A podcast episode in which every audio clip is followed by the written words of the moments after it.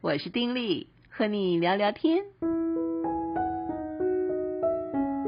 朋友你好，我是丁力。嗯，在上一集的这个时间当中呢，我和朋友分享了我这两天看的一本书《我的牧师患了抑郁症》啊。昨天讲到这个作者呢，他是位牧师啊，本来罗奕信，呃。他牧师，然后他非常非常的尽心去这个所谓牧养他的教会啊，他也在各方面，他都非常努力的想要做这个教会里面这个教友们的模范啊、典范，所以他在各方面都非常努力用心。像他每天要花两个半小时哦，又读经又祷告又灵修啊什么的，还做灵修笔记啊。那他就觉得说，哎，他这样子做，上帝一定会祝福他，他这个教会一定会越来越大啊，这个又大又富有，人又多啊。可是这个压力就大的不得了。那后来呢，他就得了这个忧郁症哈，而且他得了忧郁症之后啊，他还一开始还不没有跟教会里的人讲哈，没有人知道，所以他就靠着吃药。然后觉得说自己一定可以好起来，因为自己一直一直是帮助别人的人嘛，自己怎么能会得这个呢？但是呢，他并没有好起来，所以在整个的过程里面呢，呃，他经历了一些医治啊，然后在过程当中，哎，他也发现了，嗯，在上帝面前他的一些的状况。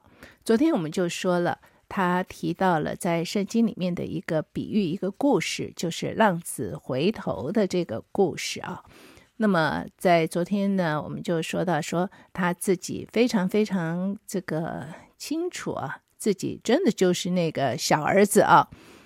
呃，然后呢，他在那个故事当中呢，小儿子嗯。这个强制爸爸要分家，然后出去把家产都这个花掉了，然后搞得饭都吃不上。最后他就悔悟起来，然后回家想说回家里做个雇工都好。结果他爸爸完全接纳他。而这个作者呢，他就是说他自己啊，他真的。看到了自己的一些的不适，然后他看到自己过往啊，一直是想用这些所谓的读经、祷告等等等等，做成一种交换条件，就觉得说我这样做了，哎，上帝你总该对我好吧？哎，错了，不是这样子。基督信仰一个最中心的一个思考一件事情，就是因信称义。嗯，上帝不是要我们，嗯，凭着我们有些什么好行为，然后给我们什么祝福？不，我们只要是，嗯，凭着信心，我们因为信心相信，哎，我们就是他的儿女，他就成为我们生命当中的一个主宰，保守带领我们。但是作者呢，哎，在抑郁症当中呢，他突然发现自己过往这些。呃，心态的不对，所以当然啊，他就这个悔过嘛，悔改嘛。但问题是说，他悔改嘞，也重新的再来到上帝的面前呢，就跟小儿子一样，又重新回家嘞。但问题是说，他还是抑郁啊。他已经知道自己有哪些不对了，他也改了，他的确不再做小儿子了，可是他还是抑郁。后来他才发现，原来他同时也是大儿子，就是那个很抑郁、很幽闭的大儿子。为什么呢？这个大儿子本来是大家眼中的好孩子，对不对？就循规蹈矩，守在爸爸家里努力工作。跟这个不孝的小儿子比起来，大儿子绝对是尽得人心，而且应该是深得父亲的宠爱。但是呢，这个没有离家、没有放荡、没有偷懒的长子。原来一直都是不得爸爸的心。这个不是说他爸爸不喜欢他，而是说他完全不明白爸爸的心。那问题是，爸爸的心是什么呀？长子的心又是怎么一回事呢？爸爸的心其实就是一颗所谓的慈心啊。他爸爸呢，看到小儿子回来了，远远的看见了，就动了慈心，跑去啊，这个抱着他的脖子啊，跟他亲嘴。什么叫做慈心啊？这个慈心可以解释为共同互通的情感激动。所以说，要有慈心，就必须要互通，而且是用情感感受作为根本，而不是着眼于利害关系，或者视之为一种交易、不能把它看成一种交易的。这个就是所谓的父亲的心啊。而这个慈心呢，原文的意思更是形象非常显明，跟这个杜甫有关啊。这个杜甫就好像是一个座位，什么坐在座位上呢？犹太人就相信杜甫是一切的博爱、怜爱、恩爱、慈爱的座位，所以动了慈心啊，就是人心最深最深的地方的那个情感跟慈爱给牵动了，而且搅动了，带来了互通。这不是一种等价的交易啊，就是所谓父亲的心嘛。可是这个大儿子呢，他有的不是这种慈心，他有的呢，就好像是一个做奴仆的心，对不对？这个弟弟回来了，跟父亲重聚了，哦，他知道弟弟回来，爸爸这样子的带他，他就生气，他就不肯进去。所以说，他的生气跟他爸爸的慈心形成了很强烈的对比，对不对？那么长子为什么要生气呢？他其实就是被负面的思想情绪给挑动了，应该是很欢喜快乐，可是他是陷在郁结当中不能自已。追根究底呢，作为儿子的他，虽然跟爸爸同在，可是他看不清楚父亲的心，他也没有父亲的心、父亲的眼睛，所以他也看不见自己儿子的身份，把自己就看成奴隶啊。就是一种做奴仆的心，你看看啊、他跟爸爸生气，他怎么说？他说：“我服侍你这么多年啊，这个服侍其实那个意思就点做奴仆的意思啊。作为长子嘛，他尽忠职守，但是他看自己就是好像做奴仆，我从来都没违命，你要我做什么我就做什么。而他想望的呢，也是一个非常卑微的渴望。”你连一只山羊羔都没有给我，他想要的只是一只山羊羔而已。所以他基本上就以自己好像就是个奴仆，而且要成为最好的奴仆，结果完全忘了自己哪里是奴仆啊，自己是儿子耶，自己是儿子，所以他嗯享有爸爸的同在，而且爸爸家里一切所有的其实都是他的嘛，都是他的嘛。但是他并没有感觉到这些，他怪他爸爸的只是说，你连一只山羊羔都没有。那作者呢，他就体会到他是家里的长子，但是呢，他原来也是教会当中的大儿子。其实耶稣讲这个比喻的时候，这个大儿子指的是谁呀？其实他所指的就是当时的这些宗教领袖。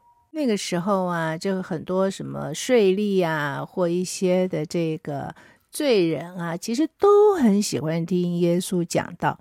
可是这些宗教领袖、一些法法利赛人跟文士就私下说：“哎，这个人接纳罪人呢，还跟他们吃饭呢。”啊，就私下里就是这样子讲一些话，就是派耶稣的不是，说他不对。所以宗教领袖就很像这个大儿子一样，他不明白天父的心。结果他们就会生气，哎，作者发现他这个教会中的大儿子也在生气，什么什么什么什么叫他也在生气？因为他说他发现自己往往都是思想负面，情绪被挑动，然后呢就陷入持续的抑郁深谷。作者反思哈，他这个得了这个抑郁症之后呢，医生当然就帮他配了药物嘛。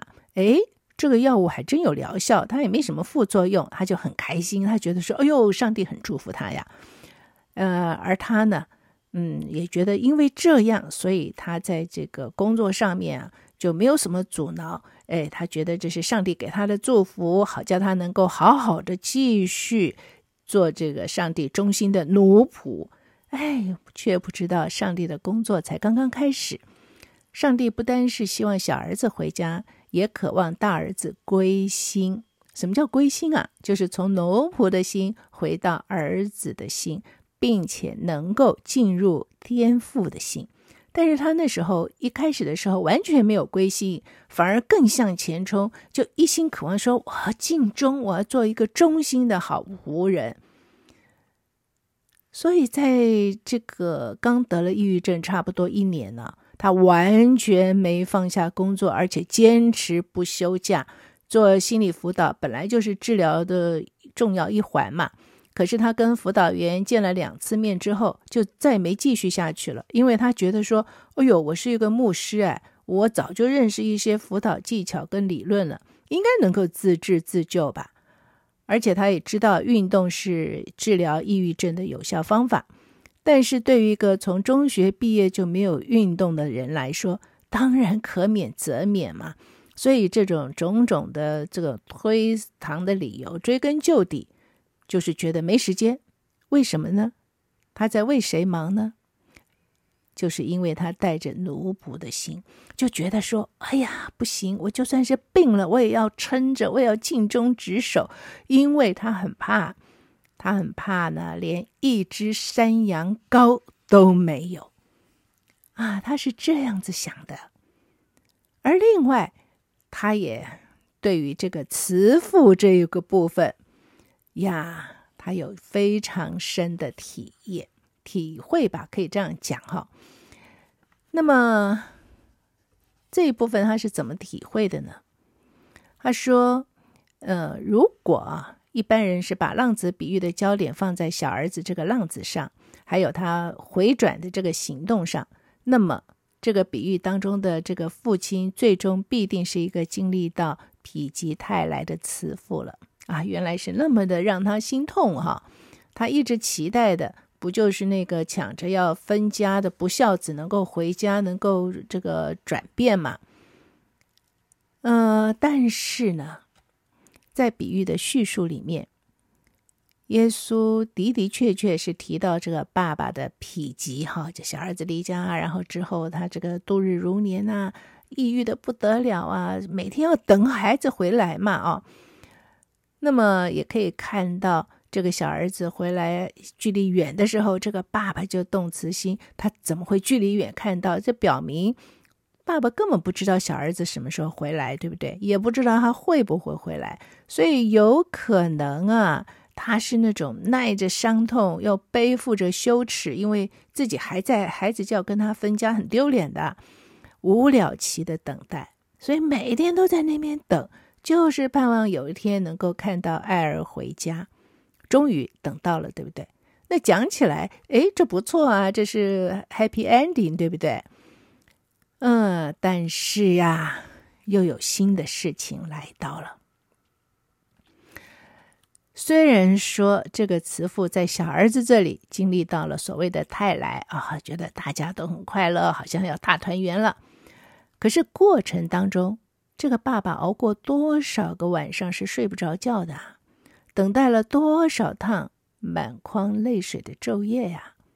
而这个慈父因着他的慈心，原来大多时候都不单单是一位否极泰来的慈父，哎，基本上是一位悲从中来的浪父，这是作者所体会的。就是说，他不是只是一位慈父，是一个失魂落魄、废寝忘食、颠沛流离的一个浪父。那么，在这样子的一个状况之下，那作者的体会是什么呢？他说：“大儿子选择继续抑郁，叫父亲也继续抑郁，还是他能够明白父亲的心意，让故事往后变得不再抑郁呢？”对于这个爸爸来讲，好不容易小儿子回来了，结果大儿子又这样子生气，那么父亲还向大儿子剖白，对不对？还跟这个大儿子解释，啊，其实这个当中不也是要无尽期的，也不知道结局怎么样，要等待着大儿子可能的回应吗？这个父亲。在对话当中，语重心长的问大儿子：“是你明白我的心吗？你拥有我的心吗？如果是，你就应当欢喜快乐。那是不是呢？这是一个开放结局，对不对？因为耶稣讲这个开放结局，可能就是希望每一个听的人，也就是这些宗教领袖，就是所谓的这些长子啊，你们怎么选择呢？你们怎么去看这个天父，能够明白他的心，而愿意回到他的身边吗？这个就是。作者在整个的思考当中，他体会到的这个天父的心，哎，他就也体会到，在以前的时候，耶稣时代的时候，这些长子始终都不明白天父的心，哎，所以他们老是处在那种生气不肯进去的状况里面，就是被负面情绪挑动，而且在这个困局当中把自己封闭起来，最后呢，就是带着抑郁悲愤。把耶稣推上十字架。那么这群长子们是亲自写下他们的悲惨结局。那么我们今天能够写下不一样的结局吗？我们今天要怎么写这个结局呢？作者说他在患病之中，他原先认为抑郁症就是他一切问题的根源，没想到啊。这个抑郁症竟然是上帝手里的工具，是他的老师，让他看到生命以及这个侍奉跟神关系的一切问题的真正根源，就是小儿子的恐惧，还有大儿子的焦虑所在。而这些他都有啊。那么他也讲到他自己啊，因为他是家里的长子，可是生于上世纪七零年代香港的华人社会。在传统的华人家庭里面长大，可以说是在这个父权的管制跟复辟之下成长，所以无形当中就形塑了一个内在的小儿子，外表呢是一个大儿子，可是里面呢潜藏着小儿子的种种特质跟恐惧啊、恐惧什么呢？哎，他会很怕啊，很怕说，哎，自己所做的哦。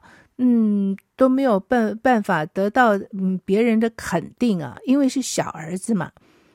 因为有时候小儿子纵然有自己的想法，但是往往是被等闲视之的。就算是慈父对小儿子很疼爱，但是孩子心里面不管有多少喜怒哀乐，可能也只能让种种感受往里面流。所以在内外的长期压抑里面呢，小儿子才会想到分家哈。他觉得这个不难理喻，可是呢，离家前后啊，这个小儿子其实还是活在挥之不去的恐惧里面。对于作者来讲，也是成长过程里面就一直对长辈毕恭毕敬，对他们的经验智慧总是表现得非常钦佩，就觉得说他们都很厉害，反正吃的盐比自己吃的米都多，就觉得长辈说的一定是对的。他也一直享受这种井然有序的社会规范。一切身份的高低、权力的大小，都有他的定位共识。那么，在这个规范下，他就甘心做小儿子，很安全、很稳定。反正只要按着游戏规则，生活就没忧嘛，有饭吃、有保护、有定位。但是小儿子会长大嘛？成长就会让小儿子开始发问、开始怀疑、开始试探一切的底线，开始想离家感受自由。但是这时候，小儿子其实是恐惧的，一方面想要保障，一方面又渴望自主，所以这个在家的小儿子会有一种莫名的恐惧，他很怕失去父辈的硬币，又很怕失去原来的自己。作者自己在肉身的家庭里面就是这样子。那么后来，呃，基督徒成为牧师，所谓在这个属灵的家庭里面啊。宗教群体、教会啊，也是这个样子。反正人前人后，他这个在家的小儿子啊，就不一样。在家人面前好像乐天开朗，独处的时候其实是沉寡抑郁的。他常常感到找不到真正的自己。所以小儿子大概有两个选择：一个是压抑成长的自己，在家里面苟且偷生啊，放弃家里的富裕与安稳。远走海阔天空的地方，但是呢，往外闯便不再有恐惧了吗？当然还是会有啊。他什么都搞不清楚的时候，到外面去，当然会有恐惧啊。好了，那这两者可不可以并存呢？要不要在父辈家里面寻求成长改变呢？小儿子从前是看不到有第三个选择的可能呢、结果不管是在家还是离家，都会觉得恐惧、抑郁。而在教会中的小儿子也是看不到第三个选择，他也是看不到有选择的可能。人前人后，不知道自己该怎么办，结果就在恐惧当中抑郁。而另外。他自己也带着大儿子的这个焦虑啊，因为他是家里的这个老大，而他的父母呢也通通都是老大，所以在这样子的这个家庭当中啊，他记得他五岁的时候吧，哦，那个时候他的弟弟出生，哎，很开心看到那个小 baby 啊，非常高兴。好了，陪着妈妈嗯还有弟弟，然后要接他们回家的时候啊。他就记得哦，在计程车上，那个车刚刚离开医院，他的小手呢还抓着他弟弟的小脚掌。他爸爸就说了啊，就说现在你是大哥哥啦，是我们的大儿子，以后要做个好哥哥、好儿子。弟弟都看着你，学你的榜样啊。你好，他就学好；你坏，他就学坏。那个时候小孩嘛，他才五岁多，就觉得还挺优越的啊。哎。他也知道，爸爸妈妈说的是实话实说，是出于爱的教导，但是就把他定型，打造成一个身体灵魂都要称职的大儿子，不断的要做好榜样。所以他说他在这个成长当中啊，常常就是忧虑自己做的不够好，不达标，不合格。这种大儿子的焦虑啊，呃，就是不断的陪着他。到他念大学的时候啊，他要尽力做好，所以交给教授们的双倍功课。后来他又患了十二指肠溃疡。